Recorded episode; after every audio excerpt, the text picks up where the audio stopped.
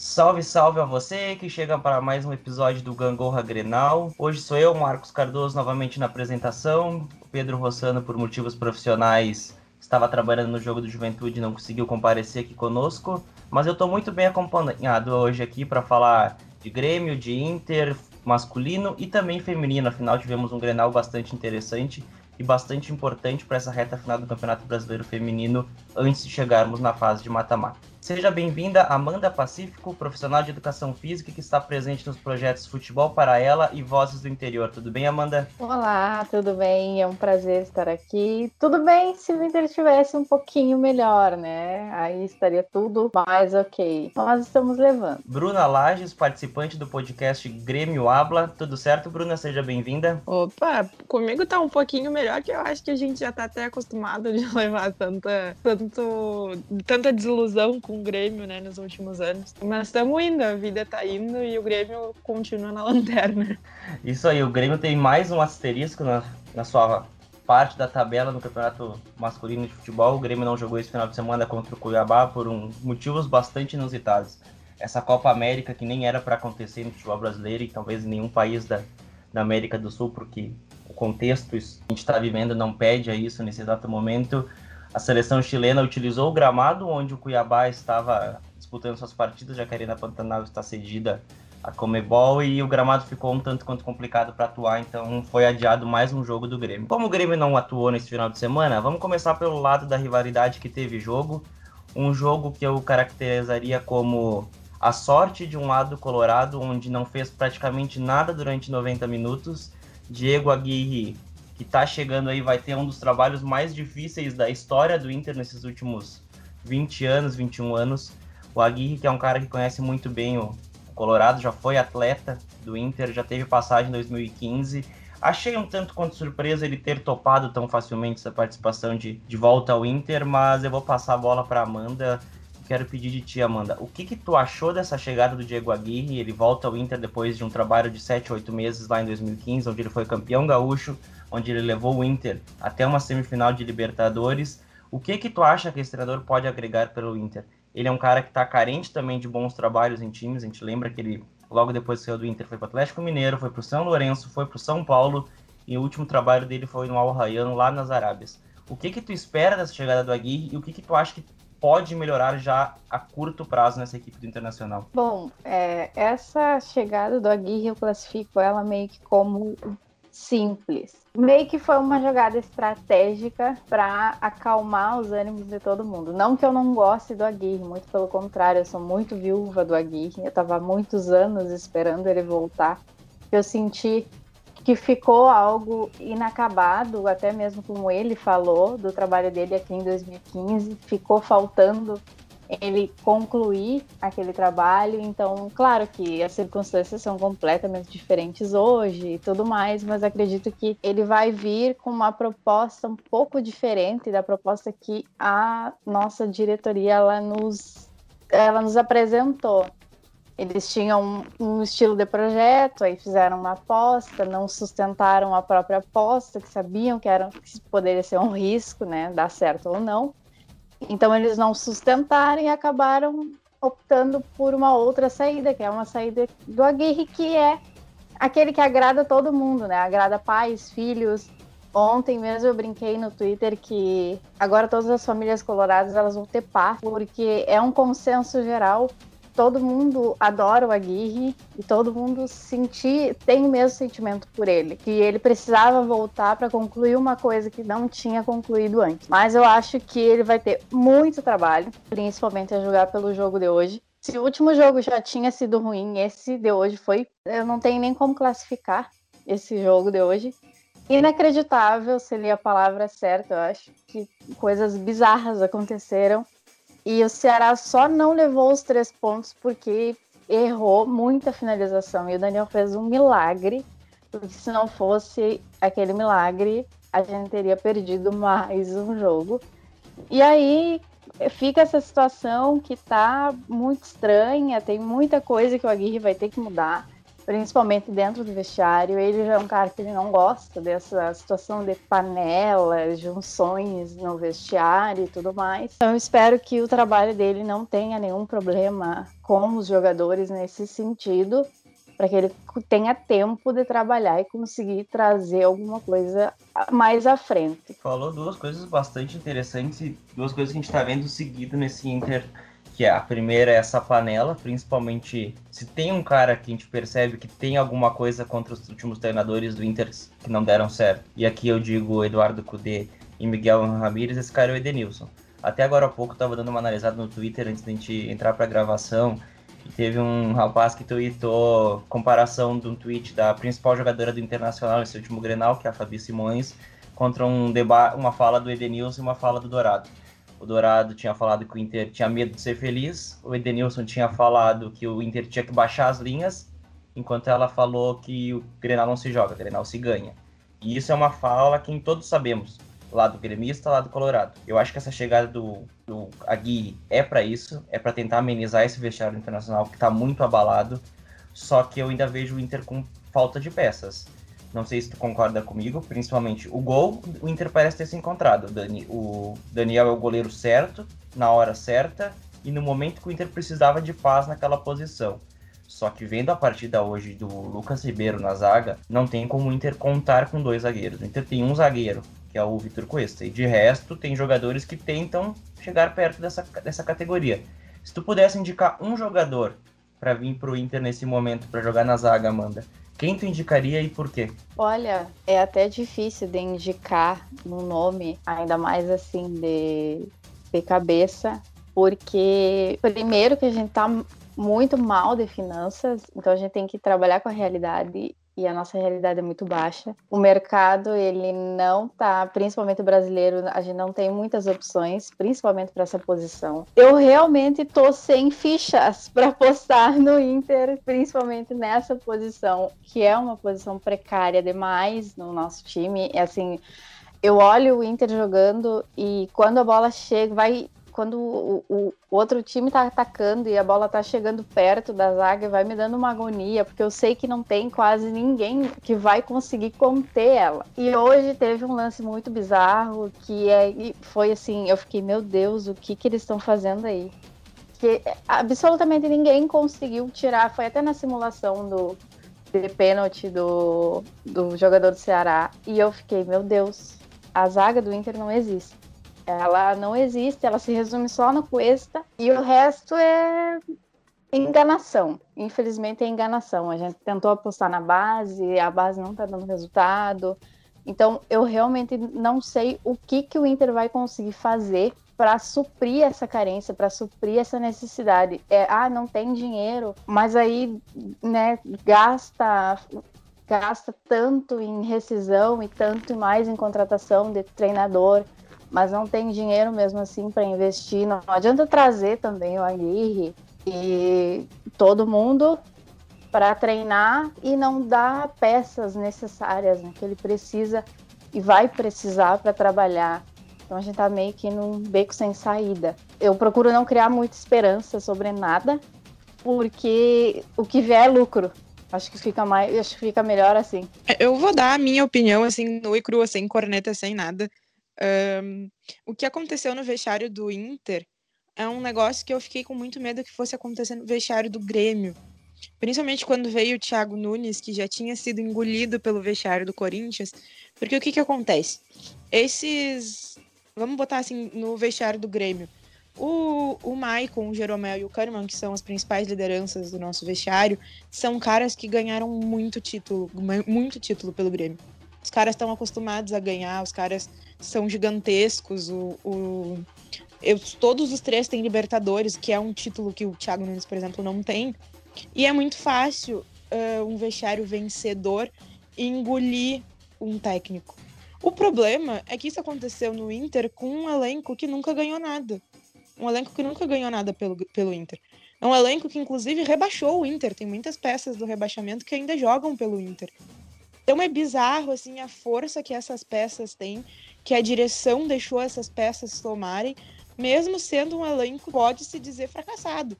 Maior conquista do desse elenco atual do Inter foi o vice-campeonato do Brasileiro, que perderam porque perderam pro esporte em casa. Então, tipo, é bizarro que, que esse elenco tenha tomado essa proporção sem nunca ter encostado numa taça pelo Inter. É, esse debate é bastante interessante, ainda mais que a gente vê o Inter ficando há muito tempo também sem ganhar um Grenal.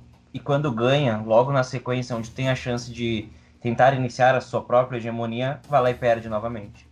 Então o Inter precisa claramente reformular essa ideia reformular a mentalidade. Até no episódio passado, o Pedro mesmo citou: o Inter precisa de um psicólogo, não precisa somente de um treinador. São jogadores que tentam ser mais do que são, e isso claramente pesa. Pesa porque a torcida não está no estádio para eles mesmos empurrarem os, os, jogadores do Inter. E isso faz muita falta. Bruno, aproveitando que tu entrou na, na conversa conosco, eu queria a tua primeira opinião sobre. Claro, Douglas Costa jogou pouquíssimo tempo contra o esporte, foi um Grêmio que não teve vontade de jogar novamente contra o esporte no Ilha do Retiro. Isso já acontece há no mínimo três ou quatro vezes seguidas. Mas o que, que tu achou dessa, desses primeiros 20, 30 minutos desse atleta que voltou pro Grêmio depois de muito tempo? E o que, que tu ainda espera desse jogador com a camisa tricolor? É, a situação do Grêmio é quase uma paternidade, né? O Grêmio não ganha há nove anos na Ilha do Retiro, que é absurdo. Mas o Douglas Costa, eu acompanho muito ele, tipo, eu sou provavelmente a maior fã dele, acho que nem ele gosta tanto dele quanto eu. É, então eu vou ser, não vou ser a melhor pessoa para fazer essa análise, mas falando de números, assim, o Douglas Costa jogou 27 minutos na partida contra o Sport e ele teve a segunda maior nota do time. Então, tipo, é, uma, é um dado impressionante porque é um cara que tá fora de forma, né? Inclusive saiu aquelas fotos na internet, tava todo mundo debochando. Ele tá fora de forma, tá um pouco acima do peso, sim. Então é um cara que não tá no auge da forma física, um cara que estava parado desde o ano passado e uh, foi a segunda, o segundo melhor pontuador do time no SofaScore, né? Então é um jogador que vem para acrescentar muito pro futebol, futebol brasileiro, né?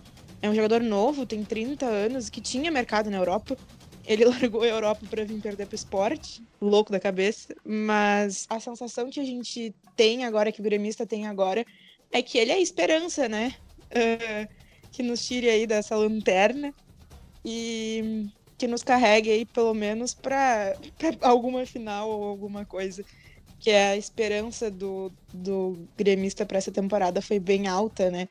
Pelas contratações de alto nível que o Grêmio fez, o Rafinha, o Douglas Costa, próprio Thiago Santos, que veio contestado, mas que começou rendendo muito bem pelo, ali no meio, né? Então eu acho que a, a, a palavra para definir o Douglas Costa é essa, esperança. Se do lado colorado eu falei para Amanda que talvez o comentei com ela, o principal problema do Inter é a defesa. Ao meu ver, quero ver contigo também, o principal problema do Grêmio é a falta de um articulador, um meio armador que pegue a bola e busque o jogo, busque seja um Ferreira no lado esquerdo, seja um Diego Souza mais adiantado ao centro. O Grêmio hoje não tem esse cara. O Grêmio tentou mais do que uma vez, mais do que 10, mais do que 20 vezes com o Jean-Pierre e parece que alguma coisa ainda impede esse jogador de deslanchar. Ao meu ver, o cara que jogou nessa posição nessa temporada que mais rendeu foi o Darlan. Por mais que a amostragem dele como um meio armador, o camisa 10 que a gente chama, tenha sido pequena, foram algo em torno de 5 a 6 jogos, ele balançou as redes e tudo mais, ele me parece ser um cara preparado a fazer essa, essa função. Não sei se tu concorda comigo, tu não concorda, quem tu acha que deveria ser, dentro do elenco do Grêmio, esse cara a estar mais adiantado, perto dos pontas e perto do atacante?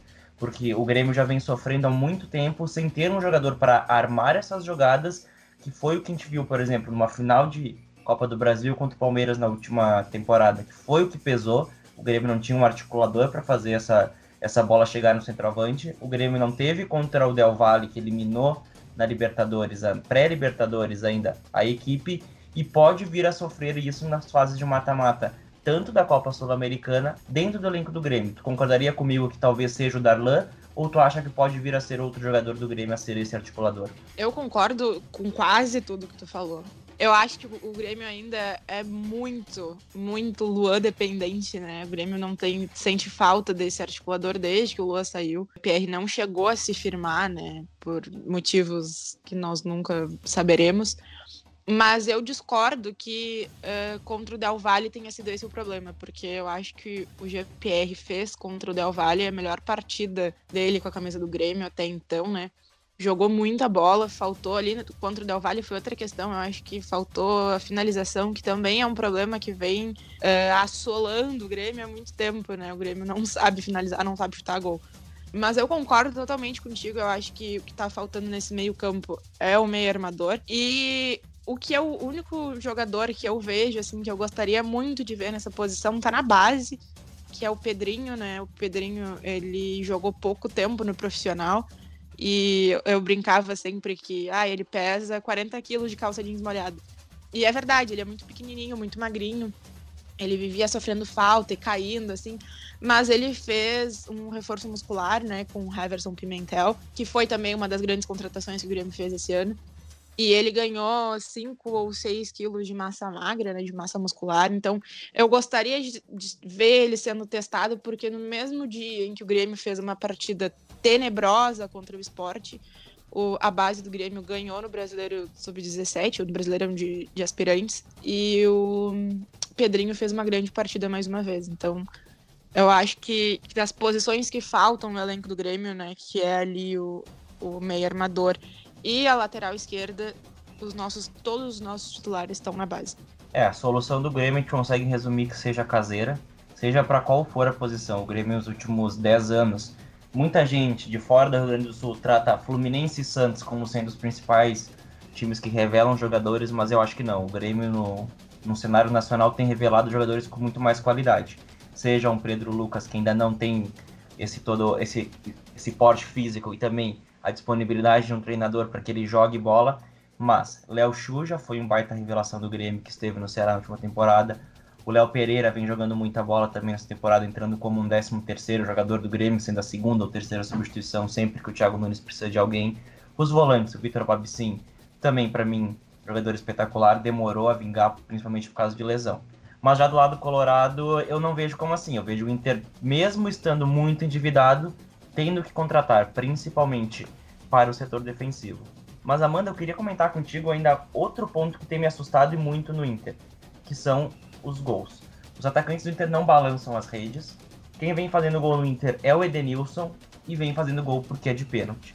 Hoje até mesmo o Thiago Galhardo, quando saiu no intervalo do jogo, falou é inadmissível que eu mesmo, ele se citando, não consigo fazer gol, que nenhum atacante do Inter consegue fazer gol. É apenas o Edenilson de bola parada, de pênalti, em alguns pênaltis até mesmo duvidosos. Eu não consigo concordar com essa marcação de pênalti de hoje, ao meu ver foi fora da área. Não consegui concordar também com a marcação de pênalti contra o Bahia, mas tudo bem, é do jogo. O VAR no Brasil, a gente tem ele apenas como um enfeite, como um amuleto. O que, que acontece com o Internacional, Amanda, que o Inter não consegue balançar as redes, seja o Yuri Alberto, seja o Thiago Galhardo, seja quem jogar lá na frente? Bom, agora é, depois que o Miguel saiu, é autoexplicativo, né? O Osmar Loz coloca o Yuri numa posição completamente errada de auxiliar de lateral direito para acomodar o Galhardo numa posição que não é a dele de origem, mas que funcionou nos tempos de Kudê funcionou muito bem, diga-se de passagem. Ele tem esse retrospecto bom, né? Ele tem um ótimo retrospecto daquela época do Kudê, mas não se afirma mais, ele não consegue mais marcar, porque eles não, os dois não se encontram, é uma dupla que não funciona. Todo mundo pediu para testar, para ver se eles funcionavam juntos e não funcionam, isso está bem claro. A gente tá sem vencer no Beira Rio, por exemplo, há 43 jogos. Isso é absurdo. Teve épocas que o Inter só ganhava no Beira Rio e agora nem no Beira Rio, nem muito menos fora de casa. Então, assim, sem, sem falar que os últimos jogos, além de estarem sendo uma bagunça, o Inter não consegue ter construção de jogada nenhuma, não sai. Hoje mesmo, a bola pelo meio de campo simplesmente ela não existiu. Não tem, não tem ninguém para articular, não tem ninguém para fazer uma jogada não consegue dar continuidade nos passes, é, é coisas bizarras e, e, ficar fazendo lançamento para área e chuveirinho, isso não dá resultado, porque tu não tem, tu não tem alguém para fazer um milagre lá na frente. Ninguém vai fazer esse milagre. Primeiro porque o Galhardo é meio questionável até o, os gols que ele faz, mas tudo bem. Agora, o Yuri de, de fiscal de lateral direito não dá, né? É, não tem como fazer gol. E a, o Edenilson é só de pênalti, tá, tudo bem, ele vai, ele faz, ele acredito até que seja muito difícil para os goleiros defenderem o pênalti dele, porque ele cobra muito bem. Isso é dele, não tem o que fazer. Só que gol com bola rolando não sai há, sei lá, acho que oito, nove jogos. Isso é absurdo. E essa fala do Galhardo, para mim, é, na minha opinião, como profissional, eu achei bem problemática em diversas partes. Acho que ele não precisava ter dito o que ele disse nos microfones. Ele poderia ter falado com os companheiros dele, porque é um problema interno. E problemas internos nas empresas a gente resolve dentro das empresas não voltando para o mundo. Mas ele quis fazer meio que numa forma de se defender também, né? Porque ele também tem errado muito, não só os companheiros dele, ele também. Então, acho que ele meio que quis se defender, além de apontar erros que ele enxerga dentro do, do próprio elenco. Mas é muito complicado, um elenco desencontrado, um elenco que não se entende mais, um elenco que, além de ter uma panela no vestiário, não se acerta, não tem uma conversa entre eles Tá claro isso, tá bem nítido. É só bagunça, é só. Tá, é um caos. O Inter, o vestiário do Inter é um caos. Eu lembro que ano passado, na época do Cudê, um pouco antes do Cudê cair, eles tinham um problema com o Cudê, que eram os treinos. Treinos muito intensos e treinos muito cedo. Aí eles não gostavam. Eles faziam meio cara feia, ficavam meio, meio assim com o Cudê por causa disso. Aí o Cudê caiu, veio o Abel, eles ficaram tranquilos, porque no início os treinos eram 5 horas da tarde até as 6, aí fica tranquilo. Mas aí veio o Miguel, eles também já depois, eles se acertaram no início.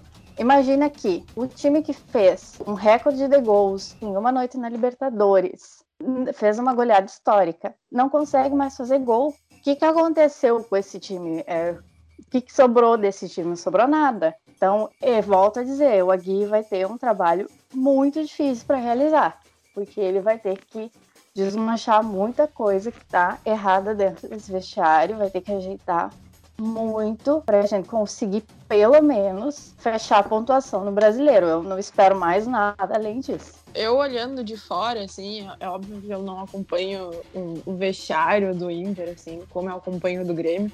Mas o que, o que dá a impressão, assim, é que os problemas políticos do Inter, que são vários, né, afetaram o vestiário de uma forma bizarra, assim.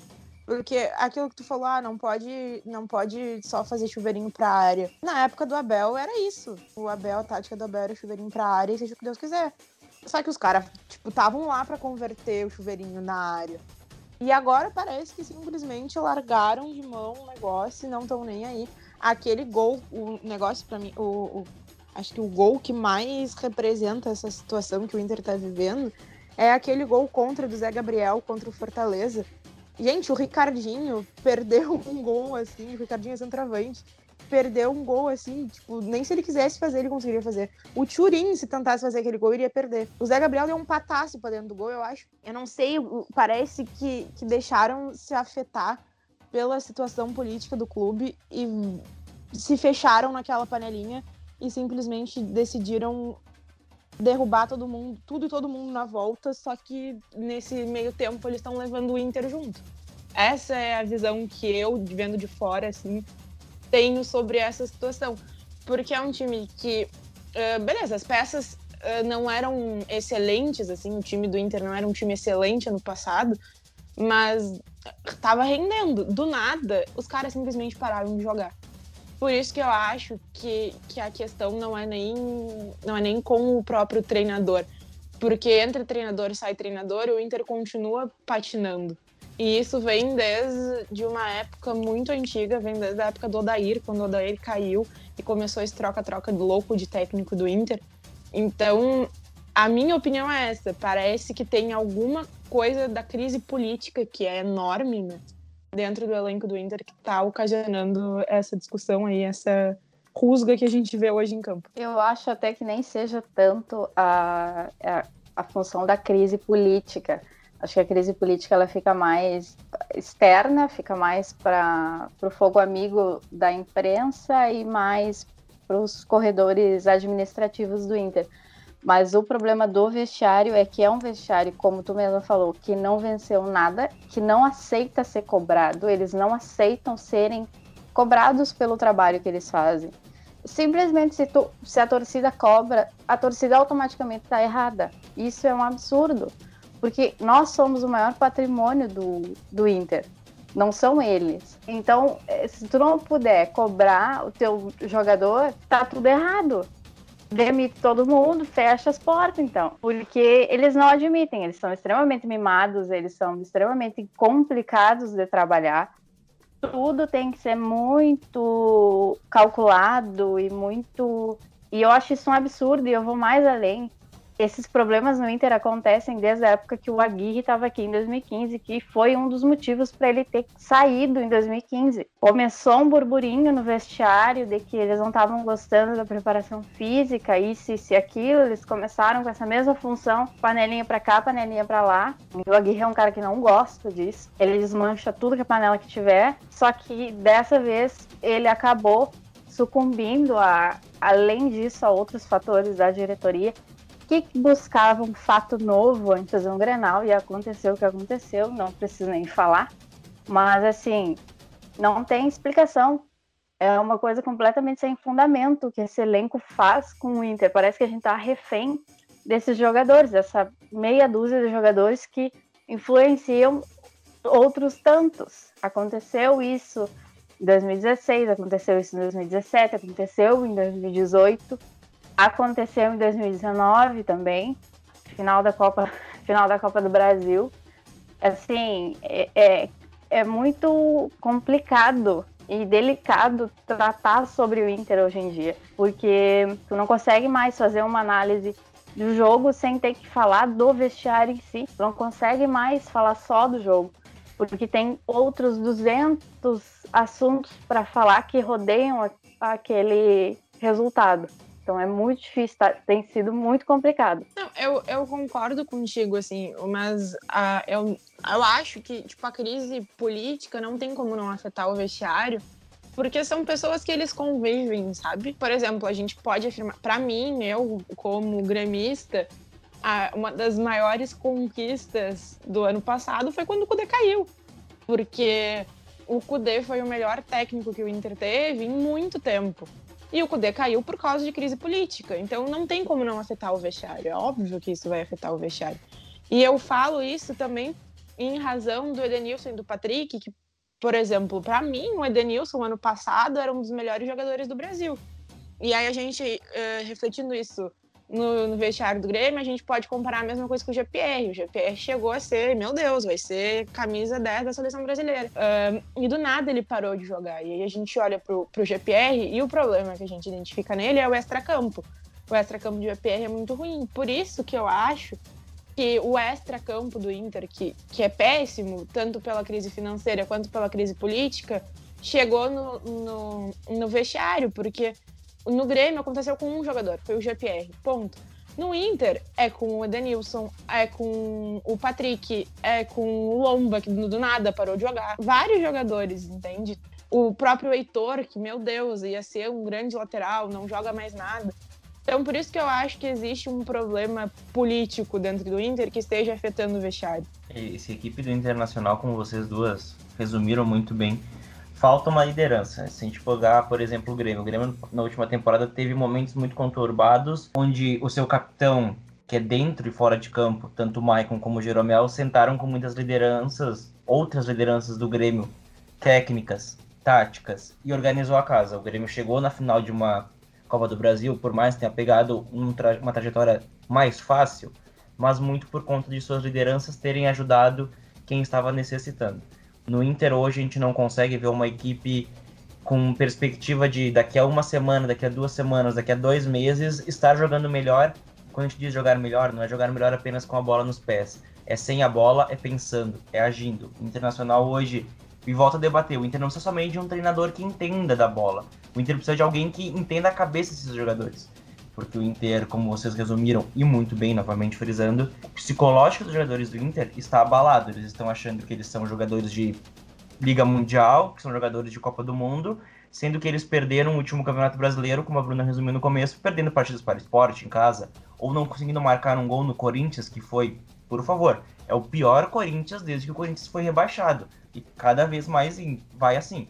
O Inter, ao meu ver, está seguindo uma cartilha que a gente já se acostumou a ver o Vasco seguindo, e que a gente está vendo o Cruzeiro, que o Cruzeiro tem perspectivas até mesmo de cair para a terceira divisão do futebol brasileiro. O Internacional precisa abrir urgentemente os seus olhos, porque tudo bem, agora a gente pode pegar e dizer, ah, vocês estão falando isso, mas o Grêmio está na lanterna. Tudo bem, o Grêmio está na lanterna. Só que se a gente pegar as contratações que o Grêmio fez, as lideranças que o Grêmio fez, isso é, é momentâneo. A gente não consegue ver o Grêmio brigando, por exemplo, por um rebaixamento. O Grêmio tem elenco para brigar pelo menos por uma vaga na Libertadores. O Inter vai ter que suar muito. A última edição do Campeonato Brasileiro, o Internacional conseguiu a sua vaga na Libertadores mais pelo cara que estava no, no, lado de fora, o cara que estava na frente do banco de reservas, que é o Abel Braga. E isso a gente não vê hoje. O Aguirre vai ter e muito trabalho para fazer essa equipe do Inter jogar bola porque são jogadores mimados, como vocês mesmos bem disseram, mimados, que não sabem definir o que eles são ainda, porque é um elenco que não ganhou uma taça que seja Recopa Gaúcha, que seja Campeonato Gaúcho, que isso a gente sabe o quanto influencia. Eu já vi muito Colorado dizendo, eu só preciso de um Campeonato Gaúcho para me sentir mais feliz com essa equipe. E isso é o que a gente não vem vendo no Internacional.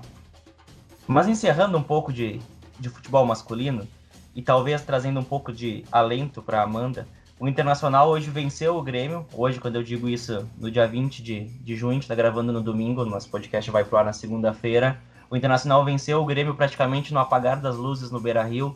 Uma vitória um tanto quanto importante que fez até mesmo o Inter superar o seu rival na tabela de classificação. Hoje o Inter é quarto colocado no Campeonato Brasileiro Feminino e derrubando o Grêmio para sexto. O Inter vem bem, Amanda, nessa equipe feminina, o Inter tem a Bruna Benítez convocada para a seleção olímpica, que, pra, ao meu ver, é uma das melhores zagueiras que o futebol brasileiro tem revelado nos últimos anos, e também tem muito boas peças.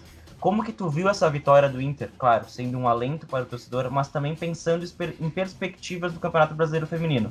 O Inter, nos últimos anos, tem se consolidado nessa, nessa competição, tem ido longe, só que o trio, os três de São Paulo, Corinthians, Palmeiras e Santos, vem muito bem nessa temporada, cada um com com elencos muito bem elaborados. É difícil a gente tirar o título de uma equipe paulista nos últimos anos, seja Corinthians ou Ferroviária.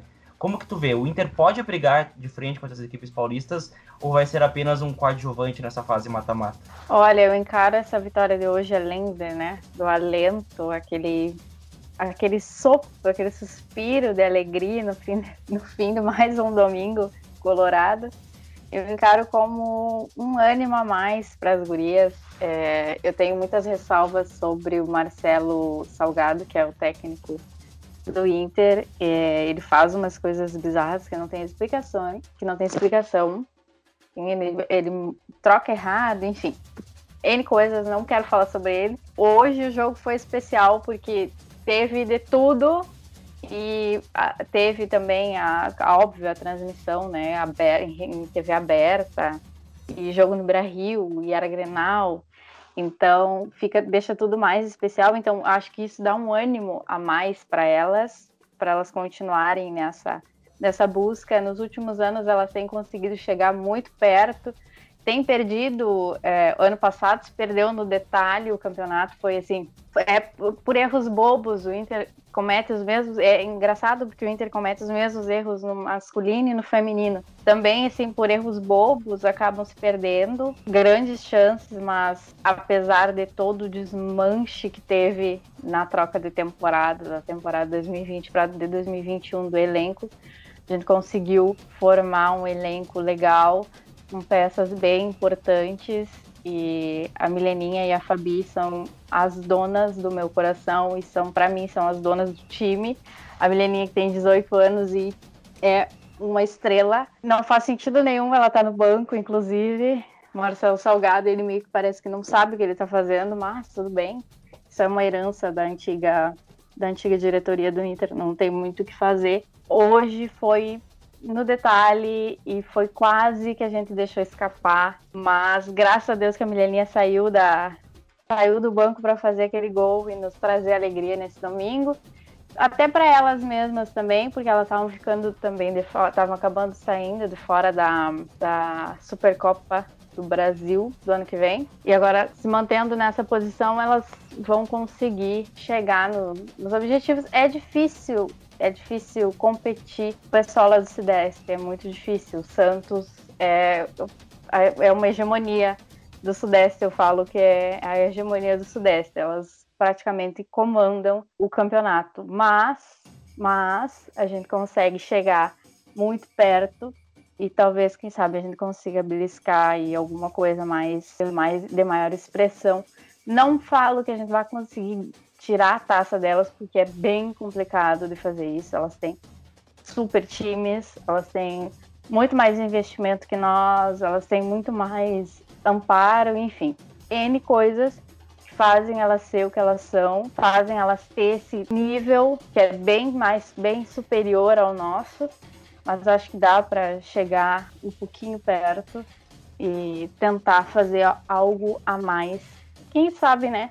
Tirar a taça de alguma delas. Vamos ver como é que vai ser agora as próximas rodadas para as gurias, mas eu acredito que vai ser mais tranquilo, né? Vencer um, um, clássico sempre dá um ânimo a mais. Eu só queria destacar um, um fato que ocorreu, e principalmente por causa das redes sociais, do Twitter, essa semana muitas pessoas subiram uma thread pedindo para que as equipes de futebol feminino colocassem os nomes das jogadoras e também a numeração fixa. E isso é muito importante, a gente vê pequenas atitudes ajudando ainda mais a engrandecer esse cenário futebol feminino no Brasil. Seja uma transmissão de um clássico Grenal, onde todos sabem a magnitude desse clássico para um estado em rede aberta, seja dando mais visibilidade para a própria seleção brasileira, tendo a maior emissora do país transmitindo jogos da, da seleção ao vivo. Eu queria parabenizar as equipes, por mais que seja algo que eles já deveriam ter feito há muito tempo, porque é uma obrigação deles colocar o nome das atletas e dar uma numeração fixa para elas. Porque se elas estão lá, elas estão representando as cores de uma equipe, elas estão representando uma instituição, elas estão levando esse nome longe, estão levando esse projeto adiante. E isso é muito importante. Isso é a valorização das profissionais. O Brasil não valoriza o futebol feminino, isso a gente sabe há muito tempo.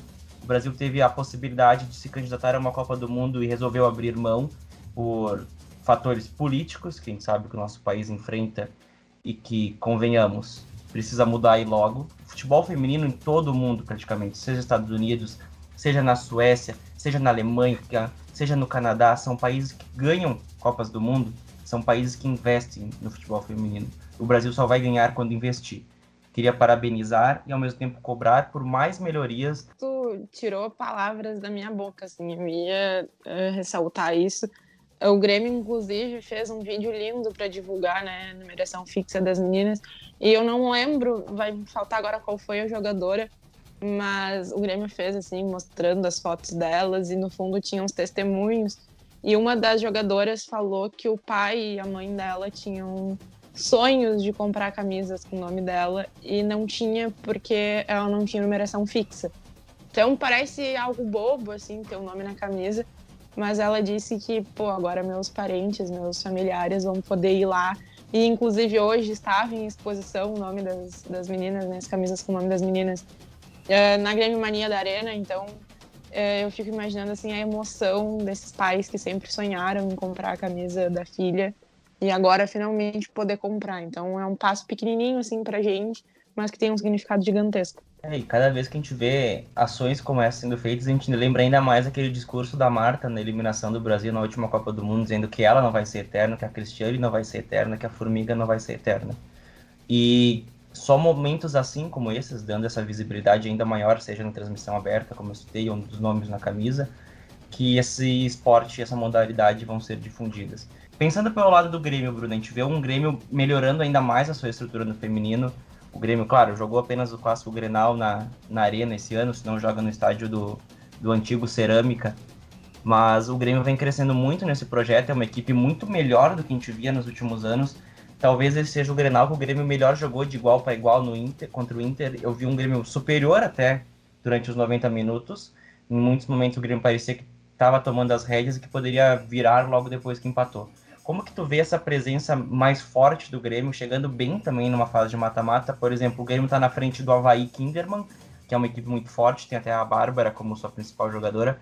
Tem também a Ferroviária, campeã de Libertadores, campeã brasileira, uma das equipes que varre futebol feminino do Brasil. Como que tu tá vendo esse projeto do Grêmio E tu acha que, talvez, é claro, esse ano não vai dar pro Grêmio ser campeão brasileiro, porque o argumento que a Amanda falou do Inter é claro para o Grêmio também. São equipes que não têm esse poder, que não investem tanto. Mas tu vê que pode ter um, um cenário positivo a médio e a longo prazo? Ah, quando a gente fala do futebol feminino, a gangorra vira, né? Porque é, o projeto de futebol feminino do Inter é, vem há muito mais tempo, né? O Inter investe muito mais há muito mais tempo. Então, o futebol feminino do Grêmio está começando a dar passos mais largos agora. Esse ano o Grêmio investiu muito, né? Foi atrás de nomes uh, fortes no, no mercado, contratou a Nath Fabem, que acabou não dando tão certo assim, uh, contratou a Andrea, então são nomes fortes, trouxe uh, para um time de, de jovens gurias, né? Um time muito inexperiente, trouxe essa experiência, mesclou bem, é um time que tem peças muito importantes, muito novas, né? As, a própria Gisele, eu sou muito fã da Gisele, gosto muito de ver ela jogar. Ela é bem novinha, a, a Marisa, que tá machucada, enfim. Mas hoje eu acho que o problema maior. Uh, eu, eu sou fã do trabalho da, da Patrícia, mas ela faz coisas. Patrícia, que é a nossa técnica, né? Ela faz coisas que não dá para entender, assim. Eu acho que o Grêmio acabou perdendo, né, por uma lesão que infelizmente acontece muito no futebol feminino. A, a nossa lateral, a Sinara, rompeu o ligamento cruzado do joelho. São, é um, no futebol feminino acontece bastante por causa da qualidade do gramado que as gurias jogam, né? Então a gente acabou perdendo a Sinara e aí a, a, a Patrícia colocou na lateral a Pribac, que é a nossa camisa 7, que eu acho que não dá pra gente tirar ela do meio campo. A Pri joga muita bola Inclusive, uma cena bem triste, né? Ela acabou. Ela ficou mais tarde, ficou até mais tarde no Beira Rio chorando, assim, porque eu acho que ela sabe também que foi a, a, o Grenal que o Grêmio jogou melhor, assim, até então. O Grêmio, uh, em muitos. Eu não vou dizer que foi 100% superior, porque não conseguiu converter, assim, a posse de bola. Mas teve a bola, coisa que há muito tempo o Grêmio não conseguia fazer quando jogava contra o Inter. Então, acho que que o problema foi esse, assim, a falta de, de converter a posse de bola em algo mais ofensivo. E infelizmente, né, o Grêmio tem uma, duas goleiras muito boas, mas hoje, infelizmente, nossa goleira estava numa noite de Paulo Vitor. Uh, tomou. O primeiro gol foi um, um, um, franguinho, assim, foi meio das pernas. Então não foi uma, bo uma boa noite para Raíssa, que é a nossa goleira, né, nossa capitã. Mas foi um bom jogo do Grêmio, a gente vê evoluções, assim, esse time que ano passado, assim, não sabia nem o que, era uma bola, esse ano uh, conseguiu. A gente perdeu para o Santos, da Cristiane, mas a gente, a gente não tomou gol dela, então eu acho que já é uma evolução. A gente conseguiu ganhar do Havaí Kinderman, a gente conseguiu ganhar uh, da própria Ferroviária, então são evoluções, é um projeto que está começando agora, e, e os resultados a longo prazo, assim, são esses, assim, as evoluções e tal.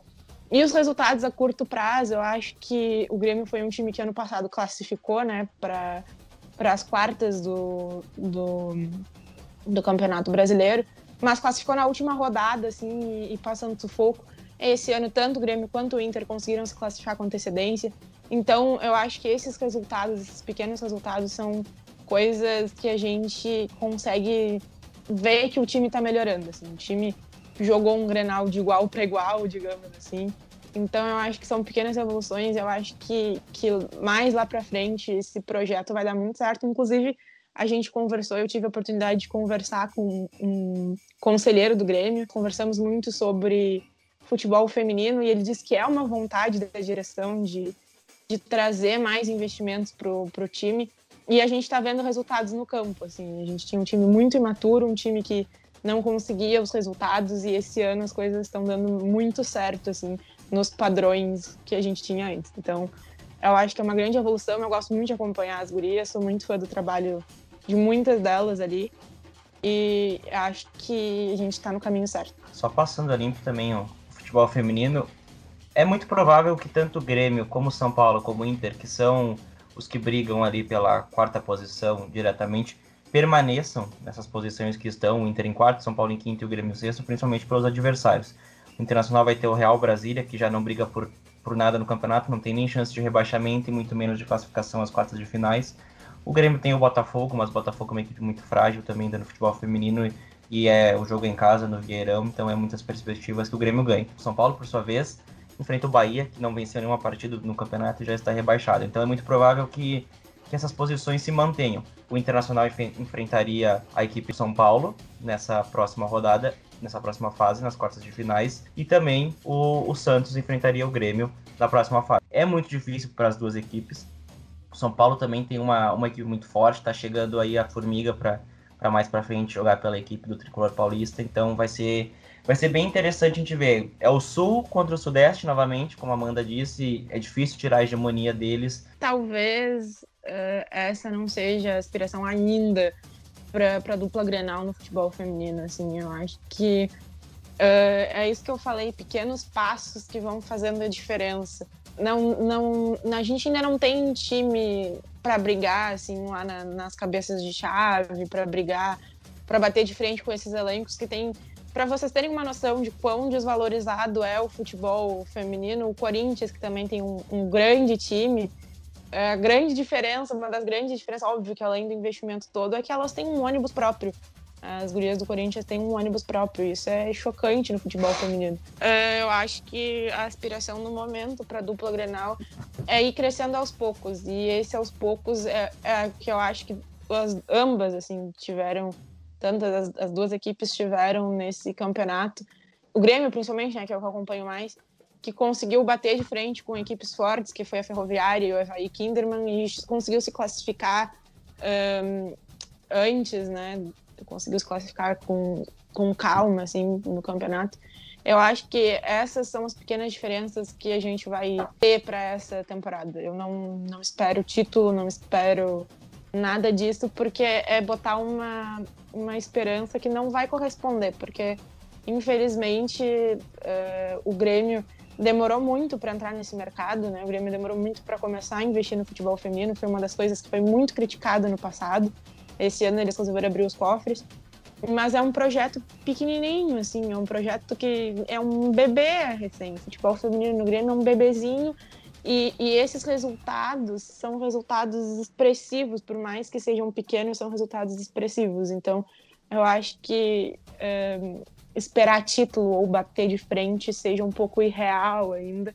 Por mais que o Grêmio tenha conseguido, o Grêmio é, perdeu de 2 a 1 um, é, para o Santos, né, de virada. Então, o Grêmio conseguiu fazer um gol no Santos, isso é muito impressionante, tipo assim, mas é, igual, eu acho que a aspiração da dupla Grenal no futebol feminino é ir crescendo aos poucos. É, como disse a Bruna, é, pra gente é pequenos passos que vão nos levar a, a, mais, a, a, maiores lugares, né? Que vão fazer a gente chegar em outros, outro patamar, digamos assim.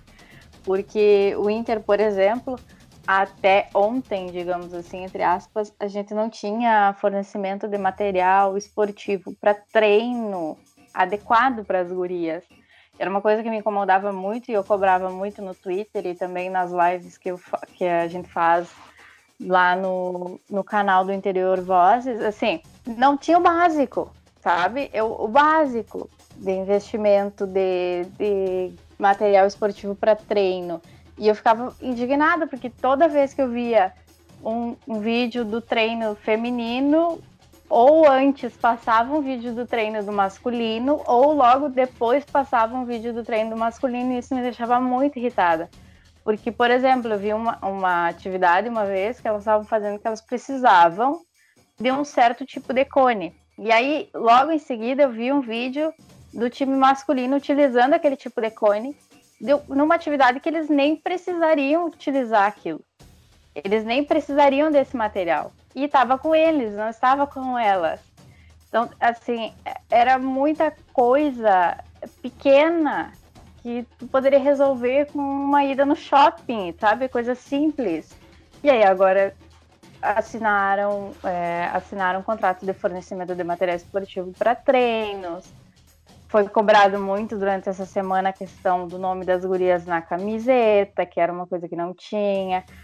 É, ainda não tem fornecimento de material esportivo feminino, tanto para as gurias quanto para a torcida em si.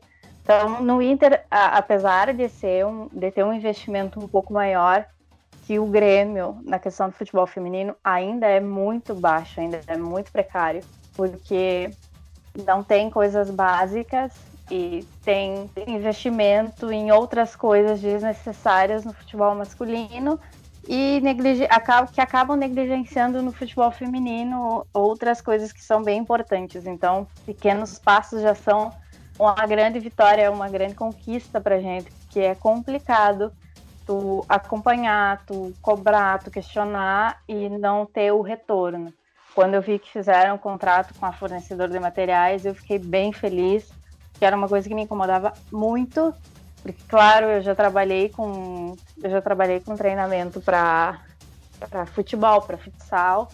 Então tem muito educativo, muita coisa que tu conhece, que tu sabe como fazer e tu tu olhar, tu ver no vídeo que eles estão fazendo de uma forma errada porque não tem um material que é tão simples de tu adquirir num clube do tamanho do Inter, chega a ser absurdo, né? Fora a questão de não jogarem sempre no estádio, enfim, que agora também já, já estamos jogando um pouco mais, mas ainda estamos dando pequenos passos que também já, se a gente analisar por, esse, por, esse, por essa ótica, é, são grandes coisas, né? São grandes coisas que a gente vai atingindo. É, isso, isso volta, isso, tudo, tudo que foi falado do Inter é, vale a mesma coisa para o Grêmio, né?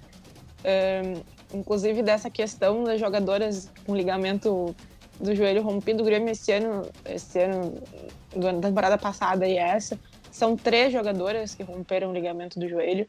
A Sinara, que rompeu o ligamento cruzado. Uh, a Chula, que voltou a jogar agora, né, mas que tinha rompido o ligamento. E a Marisa, que ainda está lesionada, que rompeu também o ligamento cruzado do joelho.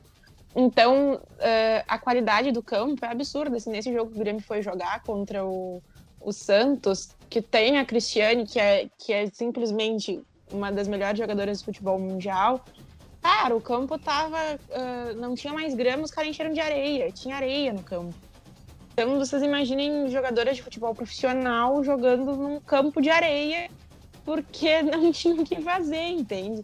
Essa é a qualidade, essa, esse é o tratamento que as nossas meninas recebem, infelizmente ainda é a realidade do futebol feminino, por isso que eu digo que pô, pequenos passos assim para a gente conquistar uh, grandes coisas e, e, botar assim e é o que eu vejo muito no na torcida do Grêmio hoje, por exemplo, uh, pessoas que nunca acompanham futebol feminino pararam para ver o Grenal porque estava passando e não critico, eu acho ótimo que as pessoas estejam vendo, mas e aí esperam coisas do Grêmio que o Grêmio não vai ser capaz de, de entregar, assim. Então, as críticas são gigantescas, por isso que eu acho que a gente tem que manter os pés no chão e entender que esse momento é um momento de construção, tanto para o Grêmio quanto para o Inter, principalmente para o Grêmio, que, né, que começou a investir faz pouco. O, o, Inter tem um projeto legal aí, já faz uns 7, 8 anos que o Inter investe. O Grêmio começou a investir esse ano, então manter os pezinhos no chão, não cobrar mais do que as gurias podem nos dar. É, são dois times que têm nomes muito bons, né? O Grêmio tem a Rafa Leves agora que tá voando, tem jogadoras, a, a Jane Tavares, mas manter os pés no chão, porque a nossa realidade ainda, por questões de investimento, ainda é um pouco mais baixa. É muito importante a gente também focar no futebol feminino, por muito disso que vocês falaram hoje pra gente.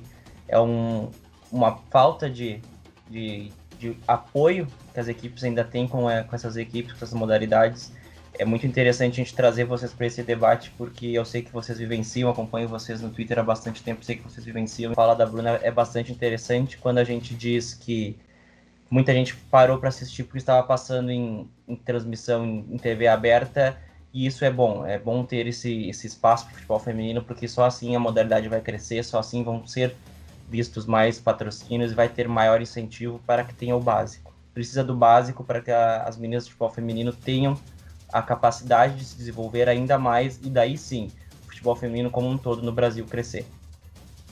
Muito obrigada pela tua participação, Amanda. Volte sempre. Eu que agradeço o convite, foi um prazer ter estado aqui, ter dividido esse tempo com vocês. Foi ótimo. Me chamem mais vezes, vamos conversar, fazer essa, essa roda de conversa. Um prazer ter dividido também essa hora com a Bruna.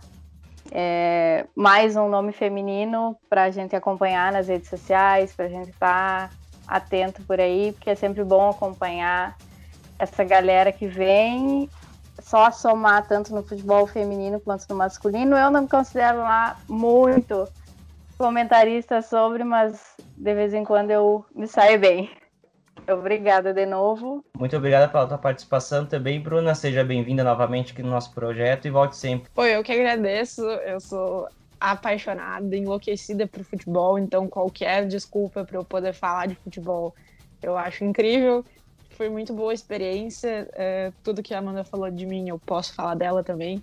Muito bom saber que tem pessoas é, que também acompanham o futebol feminino, né? A gente é um grupo um pouco seleto, assim, somos poucos, então a gente se identifica assim. Então, muito obrigada pelo convite, foi muito bom estar aqui. Também, se me convidarem de novo, venho com o maior prazer do mundo. Muito obrigado também a você que nos acompanhou até aqui. Fica mais uma edição do Gangorra Grenal. Não esquece de nos acompanhar no Twitter também, arroba Grenal Gangorra. E até uma próxima. Valeu!